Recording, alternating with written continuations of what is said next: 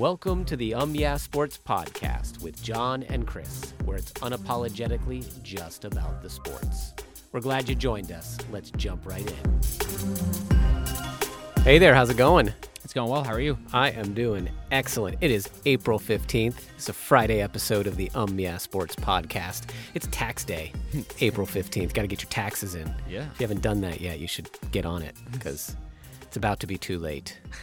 All right. Well, we have got some NBA uh, play-in tourney talk uh, to uh, to partake in, but before we do that, I want to just jump around the NFL for a few minutes because we can't seem to help ourselves. We always need to jump around the NFL because the NFL season goes 12 months a year. Yeah, it does. It seems it's not the real season, Uh, but no, but the off season. the off season is a big, exciting uh, mess, just like the regular season. Um, okay, so uh, we had some uh, some personnel moves out there. It looks like Sammy Watkins is now going to be receiving balls from the great Aaron Rodgers. Yeah. I I think this move is interesting because they said this is just a start, not the end uh, of the moves that they'll be making to get wide receivers. Really, it should be. I don't know if this move was the best move. I don't know what type of uh, addition Sam Watkins going to play for the type. I mean, it doesn't. I guess he kind of fits the mold of Davante Adams uh, in what we he got to have do. somebody to replace him. but I think you could probably have gotten more from the draft. I would probably would have held off and not picked up anyone, and then after the draft worked on this stuff because you're gonna have to pay these guys these rookies rookie deals, and you're gonna a lot of these guys are gonna go in the first round. So trading up uh, and trying to get a good wide receiver in the early rounds is probably what you wanted to do. And for a large part, I think that most of the wide receivers that they're looking to draft or looking to pick up will be in the draft. So I think this is probably just the beginning, obviously, but I, I, they have so much work to do to to clear up everything that they've lost in the wide receiver room. The pick of Randall Cobb and Sammy Watkins don't, does not do justice to who they've lost throughout this offseason. So personally, I, I think there's a lot of work to be to be done. I think there's a lot of ways they could fix it and quickly get things accomplished. But I just feel like there's a lot of moves in wide receiver, a lot of wide receivers are on the move to a lot of different places, and I think the Green Bay Packers should have been, uh, I mean, up the ladder on guys like. Davante Adams, or not Davante Adams, I'm sorry, but Tyreek Hill when he left, Yeah. they should have been up there trying to make a move at him because yes, you paid Aaron Rodgers that big contract, but you still have a lot of money left to be thrown around. I mean, the Rams still are somehow throwing money around, even though they paid Aaron Donald a ton of money. So there's obviously a lot of money left over, and you're not putting yourself in a position to, to succeed. And losing Davante Adams to Derek Carr and the Raiders is a big loss for you, and you're gonna have to figure out who the right people is to fill in those gaps. So I mean, it's gonna be one of those things that it's gonna be a while before we actually see what type of wide receiver room and core this team is gonna be able to pull together. But in a lot of ways, I believe that they have enough to really do some uh, do a lot of good draft choices and you know pick up a couple good wide receivers in the first few rounds because that's what's going to be able to fix this team. I really don't believe it's going to be anyone in the free agency market. Sammy Watkins obviously fits the the bill uh, for for the Green Bay Packers and has something that they like. Um, I'm just not sure if he, when the actual season rolls around, I think you're going to get way more uh, productivity out of a rookie wide receiver than you're going to get out of Sammy Watkins. I could be wrong, but that's just the way it seems after watching him be playing with the Lamar Jackson led Ravens for a little while. Now he's obviously in Green Bay. But then again, Aaron Rodgers is very good at uh, passing the ball and getting it to open guy and making you better than you have been. So there's obviously that going in your favor, but they really should be focusing mostly on the draft, which is just a couple days or a little un- over a week away right now. Yep. So Yep. We or just clo- over two weeks. Yep, closing in. Uh, another player that uh, hopes to move teams but has yet to be moved is Baker Mayfield. He's got one year left on his deal with the Cleveland Browns, and uh, it seems like uh, they're struggling to find a trade partner that's willing to give them what they think uh, they should get for Baker. Baker wants to play next year. Yeah, of course Baker wants to play next year. I mean, I saw reports that uh, they think Tampa makes a little bit of sense as him as a backup. They think Carolina makes sense, and uh, obviously Seattle is the other team in rotation right now. And personally, I don't think Tampa fits the bill for what Baker Mayfield wants. Obviously, he doesn't want to sit behind anybody and he just wants to leave. And maybe that's a little bit more to do with the way he feels disrespected by the Browns by them saying they're not going out and uh, pursuing Deshaun Watson and then, you know, doing what they did. And that was obviously kind of a weird situation and a weird day for Cleveland Browns fans and ownership and them going we're not and then we are. So obviously I think that's probably plays a plays a big role in why he wants to leave, but I don't think anyone's going to want to give you a first round pick for Baker Mayfield. I don't think he's I don't think he's that great of a quarterback personally. I think he fits maybe more of what Carolina's trying to do, but he does not fit what Seattle is trying to do. He does not a, a, a viable option to replace Russell Wilson. Uh, I think he's better than Drew Lock. Uh, I mean, by a little bit, but I think Carolina needs a guy because you, obviously you got Cam Newton and you got Sam Darnold, but you could also throw a Baker Mayfield in there and see who comes out on top. And I think Baker Mayfield can make a strong case. The problem is they're not going to want to trade a first round pick when they just go in the first round and pick up a guy um, that's I mean a good rookie uh, quarterback that can last a lot longer than these veteran guys that have been playing for multiple multiple years and they don't have to pay quite as much money and they don't have to worry about the contract decisions especially like you said because he's in the last year of the deal. And I posted on Yes Sports the fact that uh, quarterback contracts have gone through the roof as how much money they're paying and are willing to pay. And I don't think many teams want to pay that much money on Baker Mayfield and then get him for one year and then have him leave and then have to deal with all that that goes around it. So I think Cleveland needs to drop their price significantly of what they want and just understand that they're not probably going to get that. They went out and got Deshaun Watson. You spent away your draft choices for for the foreseeable future with that tra- or trade, and now you're trying to obviously gather some of those picks back from other teams. But Seattle's not going to want to trade away their. I think they have like the 10th or 11th pick in the first round. Carolina has multiple picks in the first round, so you're not going to be able to get any of these teams to, to part ways with their picks. So ultimately, I think Baker Mayfield's going to have to sit tight for at least the start of the season, maybe into uh, definitely after the draft. If, if a team cannot find the quarterback that they want or can't trade up or something like that and they're stuck, or if they decide to go somewhere else and then they fill out the gaps they need, I think after the draft is when he's going to be on the move. But I personally don't think uh, Seattle's what they need.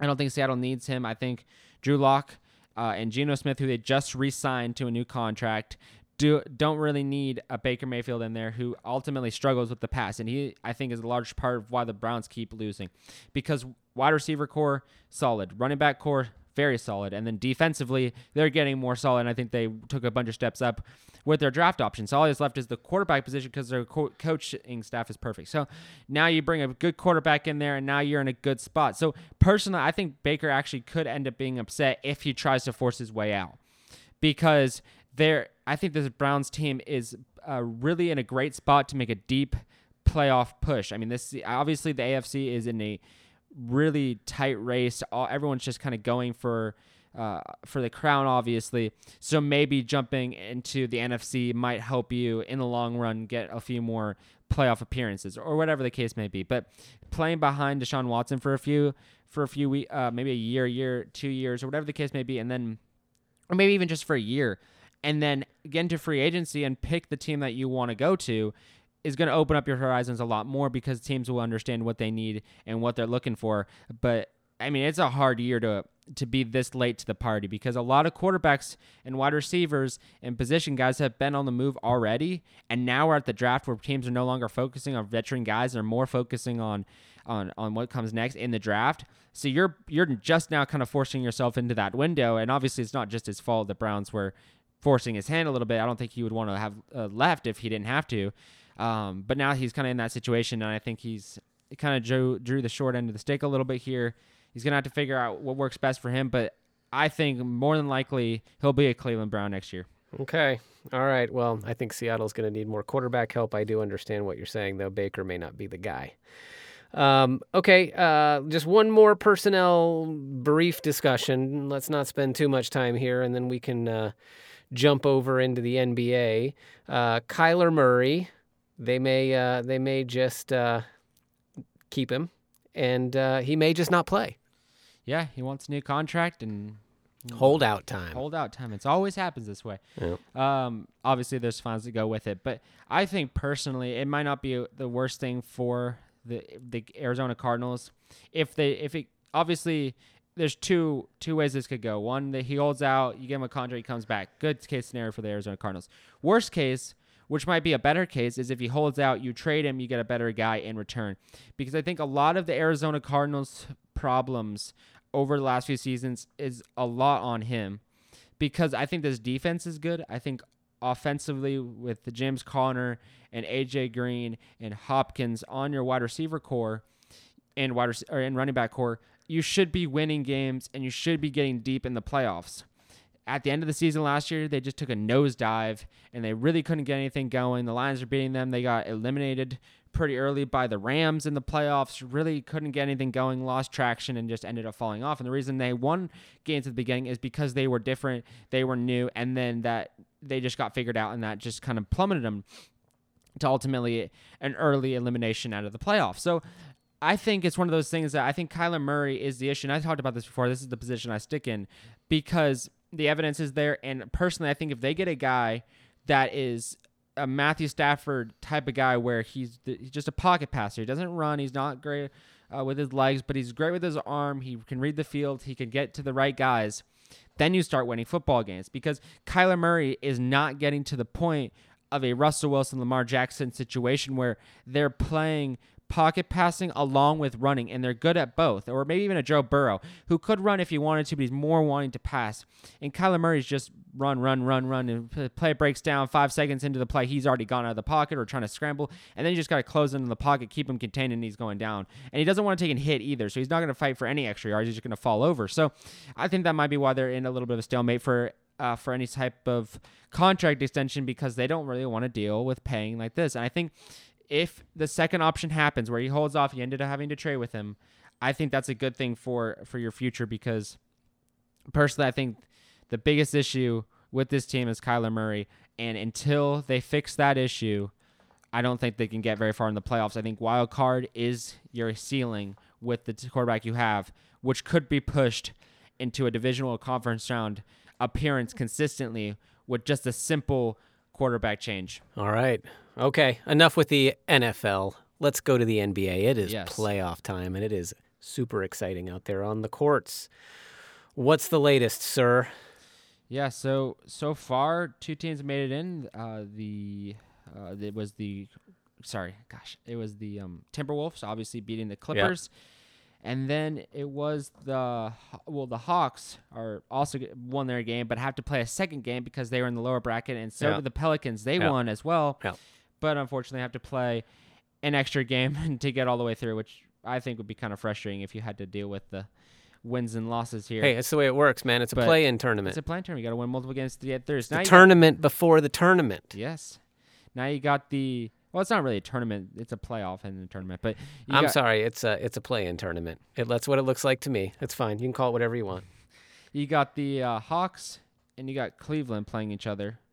Oh, and the Nets also made it in. And then you got to the playoffs. And then you got um, the Pelicans and the Clippers in the two night tonight's game. So really good matchups. But would have been better if Paul George was able to play tonight. Uh, due to health and safety protocols, he is out. And this is unfortunately an elimination game for the Clippers, and you that's just lost good. arguably your Yeah. best player. So unfortunately, that, that that tanks things a little bit. But if you look at these two games, um, I'm banking my three and one record on these two predictions here. See if we can pull out the rest of them here. Let's start with the Pelicans and and the Clippers game. Ultimately, in this game, I think the it's going to be hard for. I think both these games are going to be extremely close. Um, but ultimately, for the Pelicans, I think that Paul George loss for the Clippers is going to be huge. Yeah. Because even though Paul George didn't make a huge impact until later in the game against the Timberwolves, he made an impact and he had his fingerprint on the game. That's just how it works when you have a guy like that on there. But you have a fully healthy Pelicans team. And we saw what what CJ McCollum can do if he gets the ball in his hand and he finds the sweet spot in the defense, he can get 30 points easily. Just in the first half, have 20 points already. So he can get cooking very quickly. And then you just got the other guys that are just going to kind of play in and they're going to help as much as they can and kind of come around him and make him better. I believe this team is great from the three point range. They're great inside. They're great um, with all the oops and just driving to the basket. We saw that consistently against the Spurs. Now, this Clippers team and the Spurs team are not the same team. The Clippers are better than the Spurs and won't foul you quite as often. Um, we saw a little bit of chippiness against the Timberwolves. I don't think that will last. I think that was just a Patrick Beverley getting under the Clippers' Yeah. ner- uh, skin Yeah. a little bit there. But like I said, this game is going to be close. It's hard for me to decide a winner here, but I think if I had to get, I mean, obviously this Clippers team does such a great job of not playing with Paul George and was able to win and get to the point where they were in the playoffs with Paul George being out and still won games. So they can still win without him. The problem lies is if the Pelicans get hot and they can't and the uh, and the Clippers can't slow them down and they have to go to go punch for punch for punch here with them. And that's when they could really fall behind because we saw Edwards take over that game and then some of the other guys got behind him with 15 to 20 point games and then they beat the Clippers that way. They just had one guy that played excellent and then that was the guy that led them across the the finishing line there and got him in automatically. Now they got to play Memphis which is I don't know, that's going to be a hard matchup, but I think the players on the Pelicans are good enough to do that in the same way against them. So I think that loss of Paul George is huge, and I think it's going to be the reason why they lose this basketball game. The Atlanta Cleveland game, um, I mean, I, yeah, I, I think this one's easier to decide. For me personally, it's a Hawks victory.